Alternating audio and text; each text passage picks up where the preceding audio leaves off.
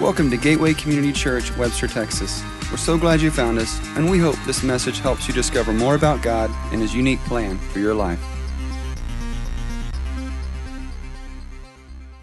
Good morning. How are you?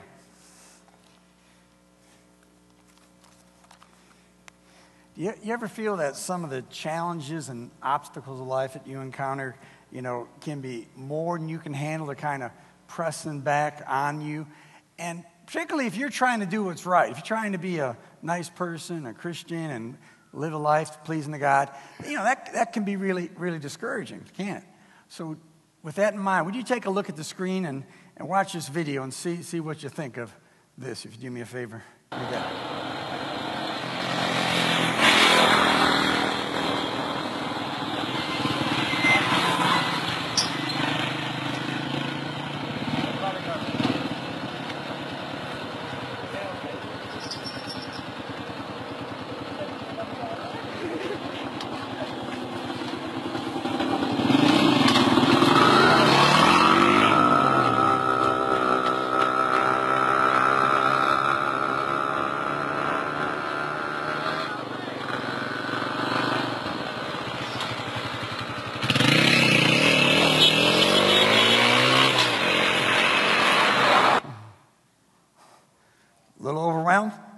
How would you react in that situation? Trying to be a nice guy, do the thing, right thing. Now, chances are that thing was scripted and meant for humor. But you can imagine it'd be a pretty overwhelming situation to encounter that. And with that said, we know in life we can't always control what happens to us, but God has given us the responsibility to respond, have control over what we do. That's our part in life. And today we're going to continue in our Unstuck series. Last 2 weeks, Pastor Andy preached on fear 2 weeks ago, and last week was approval. This morning is overwhelmed. So I hope you don't feel necessarily overwhelmed this morning, but I trust before you leave here, maybe you'll get some good strategies about when those times come and maybe be better prepared for them and do some things that might prevent them from happening. But we do get overwhelmed when the obstacles and challenges of life that face us seem more than we can handle. And if you have a flyer, if you want to follow along, pull this bulletin out of your, or just pull this flyer, this little insert out of your bulletin. And we have an outline in here. And as we're going to do, as we just started to do, we will help you fill in those blanks as we go. It's a great way to participate in the message. And the more senses we use in the learning process, the more likely we are to retain what we learn. So it's a great way to track the message today. So I hope you take advantage and do that. When we are overwhelmed, typically there are three ways that we're gonna respond or react when stuff happens to it. The first one is that we're gonna fight.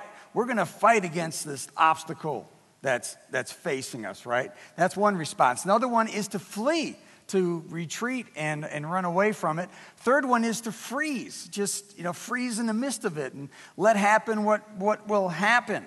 And these are normal reactions. This is the way we're wired as human beings, but it's not always the best way. So, what are some of those common issues that in 21st century America? What are some of those common issues that tend to overwhelm us? And I listed a few in our flyer there. There's many more that could be listed, but health problems, relational conflict, financial stress. Anybody deal with any financial stress?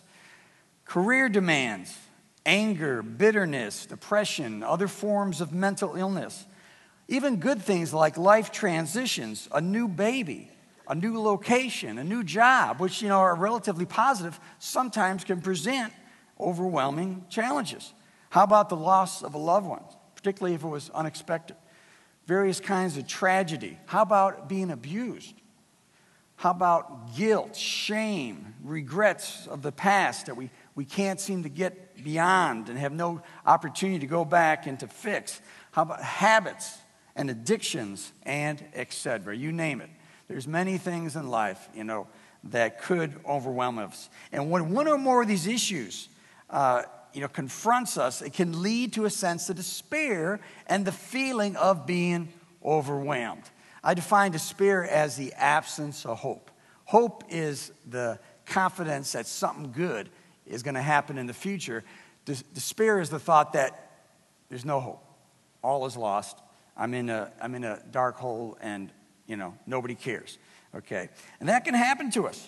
It's not uncommon. King David in the scriptures, he was well acquainted with overwhelming experiences in his life, and though he was far from perfect, we see David on most occasions, rather than giving in to these natural reactions, these impulses, the first three we mentioned, David demonstrated for us a fourth option that we're going to take a look at today. And we're going to be reading from the book of 1 Samuel, chapter 30. So if you want to take a glance, I think it'll be coming up on the screen for you here soon. I'll be reading. It says from the book of 1 Samuel, beginning with verse, I think we're at one of those verses in there. I guess right the first verse, I think. It says, 3 days later, when David and his men arrived home at their town of Ziklag, they found that the Amalekites had made a raid into Negev and Ziklag. They had crushed Ziklag and burned it to the ground. They had carried off the women and children and everything else, but without killing anyone. When David and his men saw the ruins and realized what had happened to their families, they wept until they could weep no more. David's two wives, Ahinoam from Jezreel and Abigail, the widow of Nabal from Carmel, were also among those who were captured. David was now in great danger because all his men were very bitter about losing their sons and daughters, and they began to talk of stoning him. Wow. Can you imagine what David's going through? Let's take a little synopsis of David, a little background of his history. Remember, he was a shepherd boy that was discounted when Samuel came to his father, Jesse, and said, bring in your sons for consideration. They didn't even consider David. They left him out in the field. So he was discounted by his family, just considered a shepherd boy. Later, he has great victory over Goliath, exhibited courage and faith, and led the Israelite soldiers to a victory there. Yet, it eventually worked against him because as David became more popular, King Saul became jealous of him. Became so jealous of David, he wanted to kill him, and David had to flee from the presence of Saul, and for several years he lived in the desert, he lived in caves, he attracted kind of a motley crew of people that were also kind of fleeing from various things. It was a pretty tough situation, but David persevered through that. And then twice he had the opportunity to kill Saul. And even his soldiers said, go ahead, take him out. He says, God has anointed you to be the next king. Go ahead and take Saul out. Twice, when David had Saul in his hands and he could have killed him, he did not. He said, I will not touch the Lord's anointed. He sought to do the right thing. And with all this going on, David comes home to Ziklag and finds that it's burned. Their families are carried off. They've just been on a 3-day march. They're completely exhausted. They wept until they could not weep anymore. And now his men wanted to kill him. He'd lost his wife and children, possessions just like them. The very men that he had led into battle. His life was threatened by them. You think David maybe felt a little overwhelmed. Do you think the fight, the flee, the freeze reactions were kicking in? How would you respond? How would you respond to this situation if you were David in this scenario? He could have given in to him. He could have fought against those men that were threatening him. He could flee from them and just lead them through their own devices, though he had been their leader. Or he could freeze in the midst of them and let them determine his fate and the future of their band and their wives and the children that have been taken captive. We probably would not find fault. David just said, hey, enough is enough. Throw up his hands and say, hey, I'm out of here. I've tried to serve God. I've tried to do the right thing. This is too much, okay? He could have given into that. But instead, David chose the fourth option, and the fourth option is faith. The fourth option, faith. And it tells us, we continue the reading, and picking up in verse 6, it says, David, but, there's a big but there, David found strength in the Lord his God. He said to Abiathar, the priest, bring me the ephod. And Abiathar brought it, and David asked the Lord, should I chase after this band of raiders? Will I catch them? And the Lord told him, yes, go after them. You will surely recover everything that was taken from you. So David and his 600 men set out. Wow.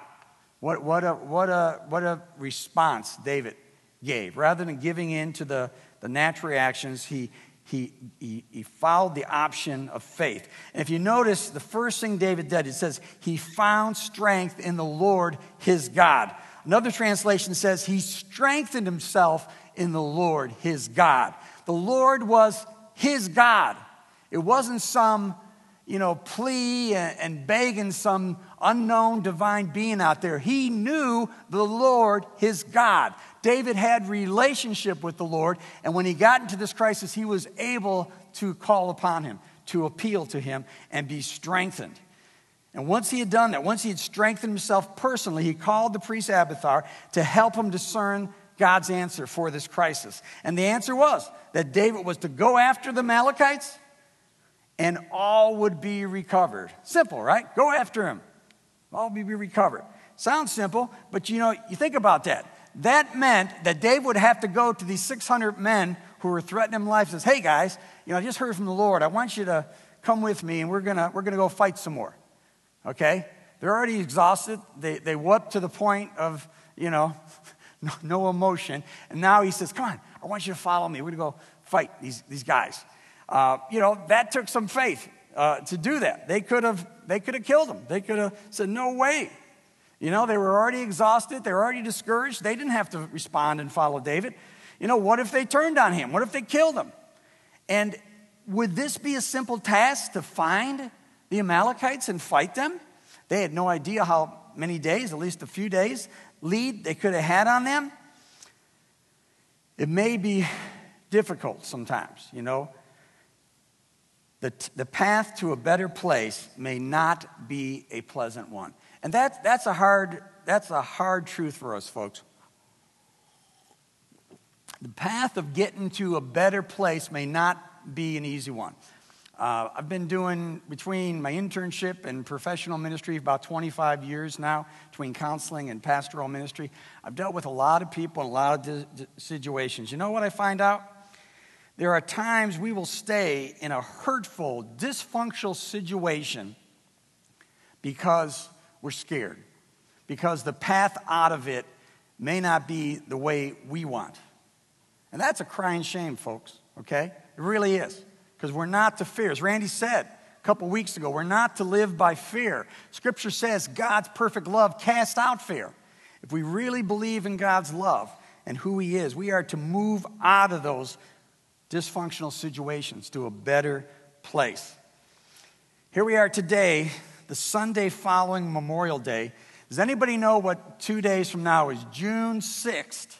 June 6th is the 73rd anniversary of D-Day, the invasion of Normandy, France by the Allied forces. And it seems appropriate, this being the case between these two important dates, that we use an illustration from that battle.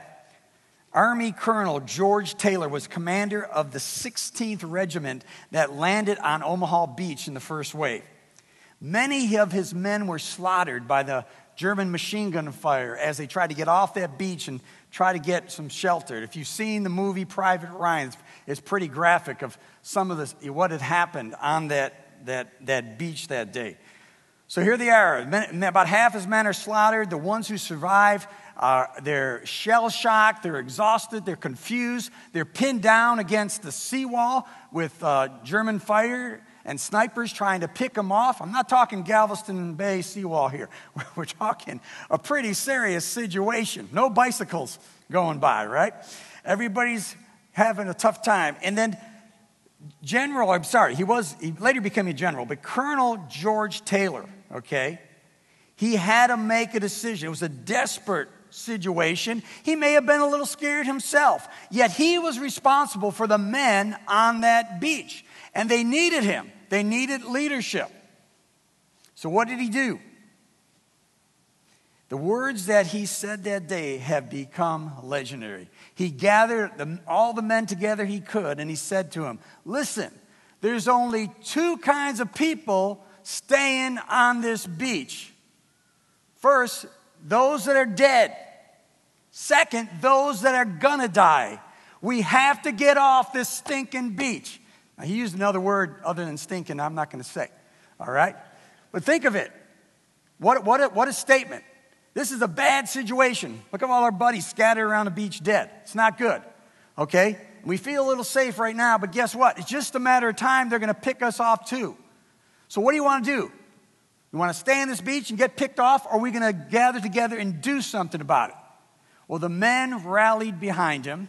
They put together what they call Bangalore torpedoes. They'd already tried it 3 times without success. They tried a 4th time, and guess what? They blew a hole through a concrete barrier. They got through the German line. They moved inland. Did they lose a few men? You betcha. Not everybody made it. It was a tough, tough decision. Like I said, the path to a better place isn't always pleasant. I wish it was. I wish planet Earth was a more user-friendly place to live, folks, but it's not. And Jesus told us that. He said, in this world you will have tribulation. Okay? That's not what we want to hear sometimes. But he says, in me you may have peace, and I have overcome the world, and you can too. Okay, that's the promise. He is with us, he will give us peace, and he'll help us get through it.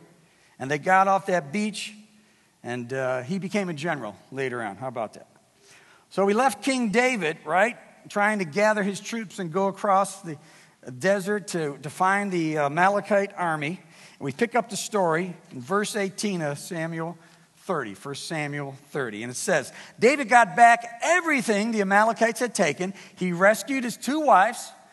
Nothing was missing, small or great, son or daughter, nor anything else that had been taken. That's what God said, didn't he? You'll get everything back. David brought everything back.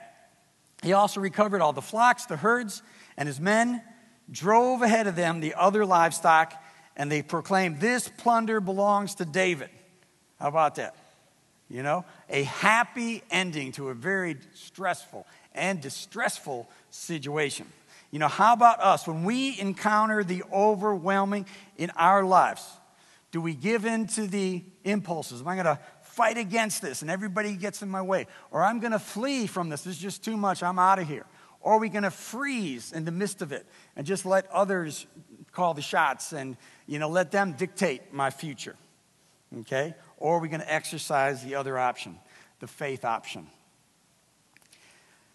For me, you know, how well we know God and know his word will make the difference when we confront the overwhelming. How well we know God and know his word. And the following are some faith actions I'm going to give you to overcome the overwhelming. If you look on your outline, there's 6 of them. Just going to run through these. You can always follow up on them later and look up the scriptures and things, but just want to give you an overview, kind of based upon David's life, based upon other passages in scripture and the Bible, of what we can do when we encounter the overwhelming. First one is proclaim God's greatness and his promises. Proclaim God's greatness and his promises. I think we just did that about 10, 15 minutes ago, didn't we? Praising God, talking how great he is, singing his goodness and his love. We want to keep doing that. The prophet David proclaimed, Lord, you are the creator of the heavens and the earth. Nothing is too difficult for thee. You know, we worship here each Sunday, but we need to worship every day of the week. Psalm 113:3 says, from the rising of the sun until the setting, the name of the Lord is to be praised. Ponder that. From the time we wake up to the time we go to sleep, God's name is to be praised. Not only God himself. Take a moment to think about that. Not just God, our great and glorious God, even his name is so great and glorious, it is to be praised. Ponder that for a while. How many times is the Lord's name taken in vain in a typical day? Doing exactly the opposite of what should be doing. And we, as believers, we need to offset that, folks. We need to be the one praising his name, lifting it up, exalting it. Our world needs to hear it, and God deserves it. Psalm 92:2. When you wake up in the morning, do you wake up in the morning and say, "Good morning, Lord," or do you wake up saying, "Good Lord, it's morning," you know? How do you wake up? Okay, I'm not really, I force myself to be a morning person. It doesn't come naturally, okay? But by faith, it says, I will proclaim your loving kindness. As I walk out that door in the morning, I may feel good, I may feel rotten, but God, I believe you love me. I believe you love these people out here.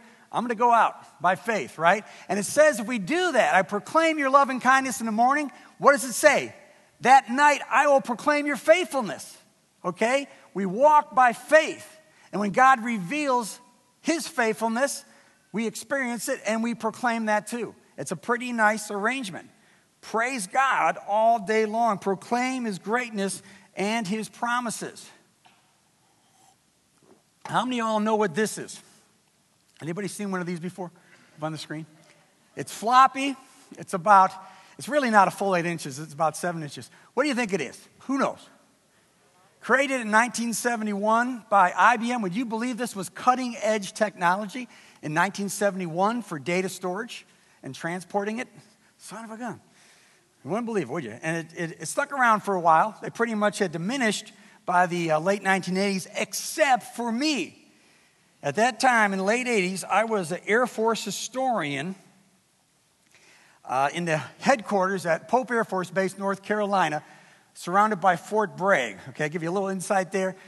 Pope Air Force Base at the time, we had about 4,000 personnel. Fort Bragg had about 40,000.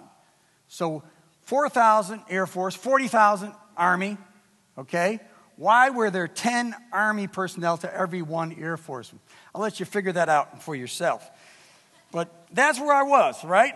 I was originally a fuel specialist. I retrained into history. I had a top secret security clearance. I had all this classified material I was responsible for. I'd been trained about a year. I was trained by a senior historian who had now retired. And it was up to me to get the reports out. We wrote this huge report every 6 months that had to get out, right? And I'm working away at this old word processor. And guess what? Just when I thought I was making some progress on this thing, the machine dies. It goes, what the heck? And tried to restart it. And these things, and I go, oh, man, it died. And I about died, too. I go, oh, this is not good, you know? And the data I had in it, I had no idea how I'm going to get that back out and how am I going to go forward. This wasn't like the Army, folks. We had really strict regulations in the Air Force. We couldn't make stuff up. We had a real... I love the Army, guys. My father-in-law was Army. My dad was Army. I'm sorry. Can't help it.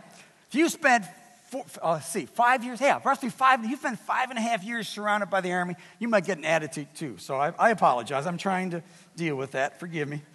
So anyways, I remember I actually was chuckling in my office. I just said, okay, Lord, here's an opportunity to prove what you can do.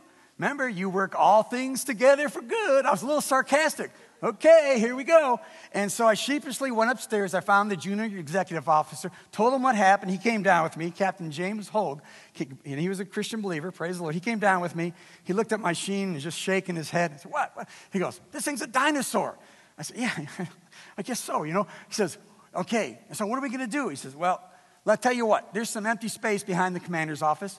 We're going to put a PC in there. We're going to get you wired into the network, whatever that is. I said, okay. Well, he got me set up. He got me set up on this PC. I started, you know, somehow we got the data back. We started working.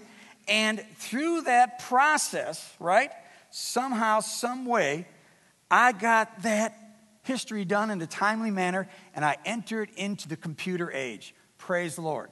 A couple years after that, I'd be going into seminary. And guess what?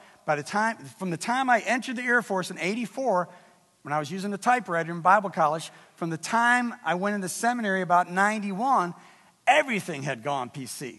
Had God, you know, had he used that event in a, you know, in a good way in my life? Yes, he did. Praise God, you know. And so even though it overwhelmed me and I didn't know how exactly it was going to happen, God knew. As Jeremiah proclaimed, he is the creator of the heavens and earth. Nothing is too difficult for him. And because we have a God like this, we can pour out our heart to him in prayer. I find Psalms a great way, folks. If you don't read the Psalms at all, Check reading through the Psalms. There's a psalm for every occasion. There's praises, there's promises, there's also complaints. Sometimes David and others just tell God how bad life is and just pour it out to him. God encourages us to do that. Psalm 62 says, trust in him at all times. Pour out your heart before him.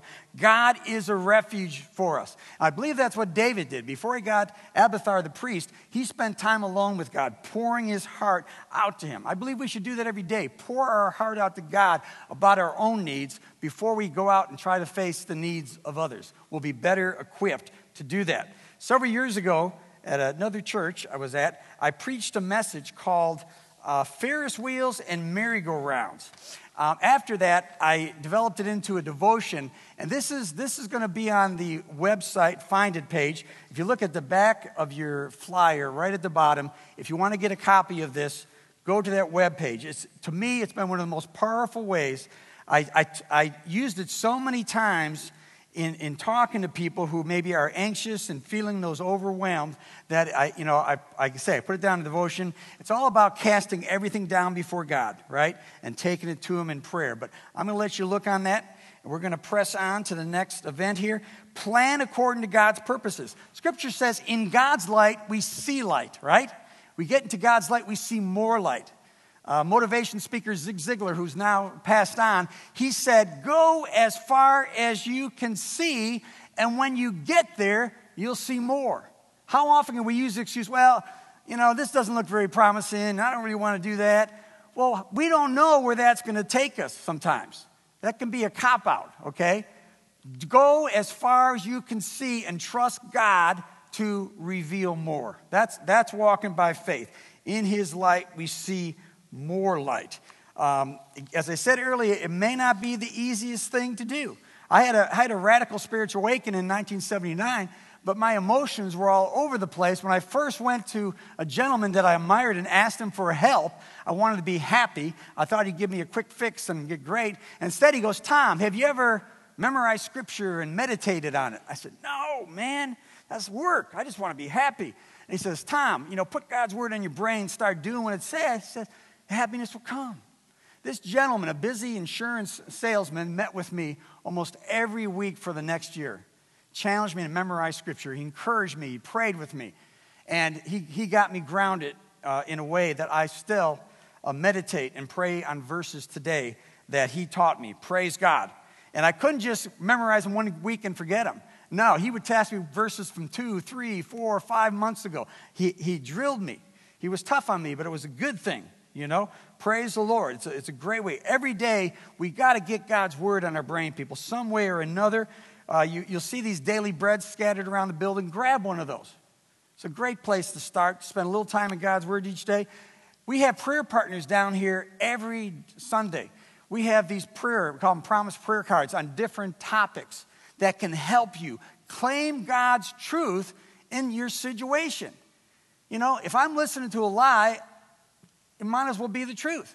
But if I have God's truth to confront that lie, now I have authority. Now I have God's promise, and I can deal with it.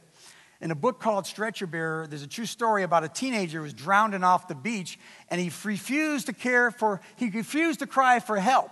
When the lifeguard finally saw him and brought him in, he said, why didn't you yell? Why didn't you tell us what was going on? You know what he said? Oh, I didn't want my friends to know I was drowning. Folks, how many of you don't come forward on Sunday mornings for prayer? Oh, I don't want people to think I got a problem. Come on, snap out of it a little bit. Call upon the Lord. We got people down here willing to pray with you, encourage you, give you God's word to build you up, okay? Don't use a lame excuse. Take advantage of it, okay? That's what we're here for. Don't cop out. Take your part. Do your part. God's not going to do for us what he's called us to do. He will do his part, but we got to do our part. We got to get his word on our brain and put it into practice. Fourthly, pursue the Holy Spirit. In Luke 11:13, Jesus says, the Father gladly gives the Holy Spirit to those who ask him. You realize that? He will give the Holy Spirit to those who ask him. He wants us to have the Holy Spirit. in our lives. Remember, Jesus says he wants us to abide in him and he in us so the Holy Spirit can manifest his fruit through our lives. Hope you know the fruit of the Spirit. Galatians 5, 22, 23. Can you say those with me? Love, joy, peace, patience, kindness, goodness, faithfulness, gentleness, self-control. Every one of you in here, folks, if you've been around here for a while, you should know the 9 fruit of the Spirit. And God didn't call us to be robots or just go, oh, I'm just a blob, just carried along. No, the last fruit of the Spirit is self-control. We are to engage in the spiritual battle that we are in, okay? God calls us and gives us the grace to do it. The Christian faith, apart from the Holy Spirit, is drudgery. It's like pushing a car down the road rather than having gas in the tank and driving it. Don't let that be for you. Ask God to empower you with his Spirit. And fifthly, partner with God's people. Hebrews 3:13, encourage one another day after day as long as it's called today. It says we are to be encouraging one another all the time. One of my best brothers right here, James Huckabee, he and I had an opportunity yesterday to do some ministry together, and we were just kind of pumping each other up all through that experience. It was outstanding. If you're missing out on that, if you don't have another brother or sister in Christ or somebody that pumps you up, you need to get one, okay? Enough said. Get it. Paul said we're just one member in the body. We need each other. Nobody's the whole thing. In 1 Corinthians 12, it says there's two extremes. There's those that say, oh, I don't need others. I got it all together. And there's the others that say, oh, I don't have anything to offer. Woe is me. Both of those are alive, folks. The truth is, God calls us each as a member into one body. None of us has it all, okay? So break through those lies and get involved in the body of Christ with others. 6, persevere with relentless patience. Blessed is the person who perseveres. Some of you, the situations you're in, prolonged sickness, financial crisis, maybe relational conflict, you have no control over, right? It's not a quick fix. It may be a long-term burden you're going to have to work through, okay? Don't give up. Persevere with relentless patience. Blessed is the person who perseveres under trial. Once he has been approved, or she has been approved, they will receive the crown of life that God promises to those who love him. If you're just knocked around by life and feeling like it's too much, you got to persevere with God's word and his people and find that crown. Rather than being a victim, some point God wants you to be a victor. You agree? We are more than conquerors through him who loves us. God didn't call us to be victims knocked around by life. He calls us to be victors, folks. With his love, with his word, with his Spirit, with his people, we can do it, okay? Our ultimate example is Jesus Christ.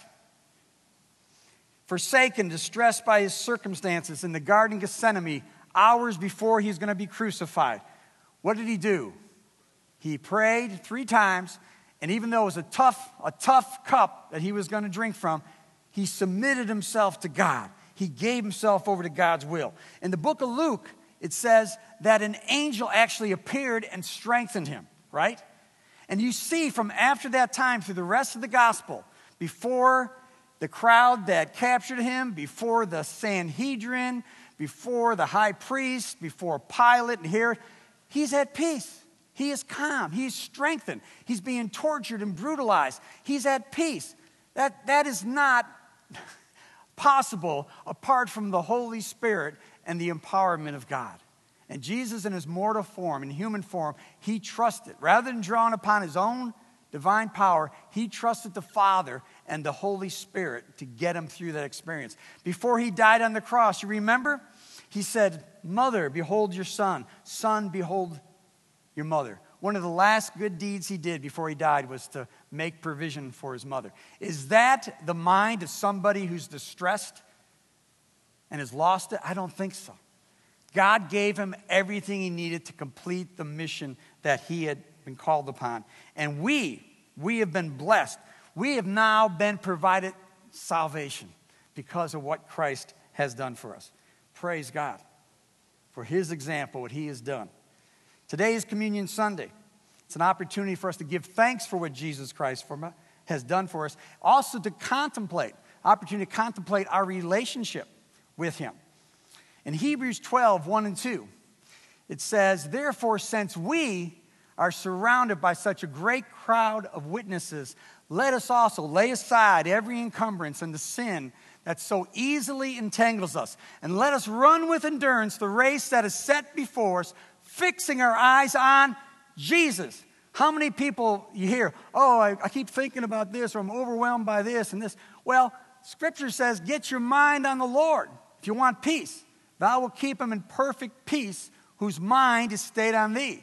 Fixing our eyes on Jesus, the author and perfecter of the faith, who for the joy set before him endured the cross.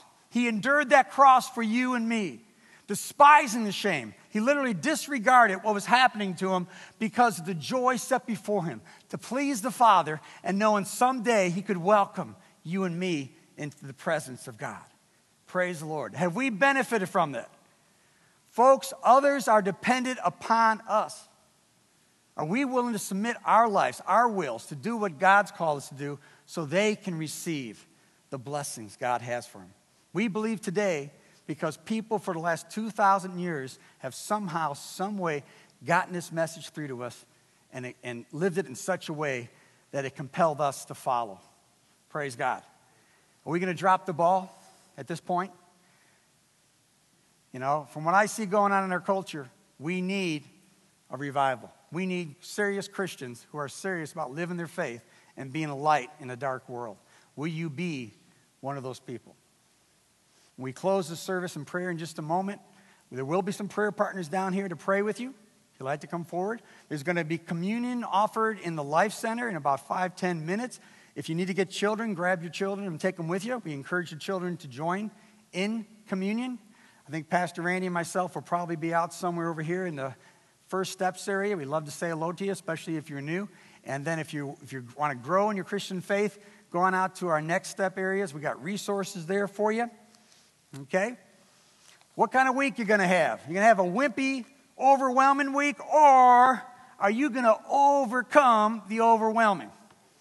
Overcome. Glad to hear that. Let's pray about it. Father, we can do this in you. Greater is he that is in us than he that's in the world. We don't make light of the things confronted us. We know some, Lord, are very heavy. There's some folks here that are stressed out, Lord, and we don't know exactly how it's going to work out. But, Lord, we know you, and you said you are greater than everything, God. You can intervene into any situation, Lord. And, Lord, you know what's best for each one of us and those we love. So we bring everything before you, God. We ask for your help. Fill us with your power. Spirit of hope, dear God, help us do your will, and may it be done. For in Christ we pray. Amen. Thank you so much. Have a great week. To learn more about us, visit www.gateway-community.org. Welcome to your journey.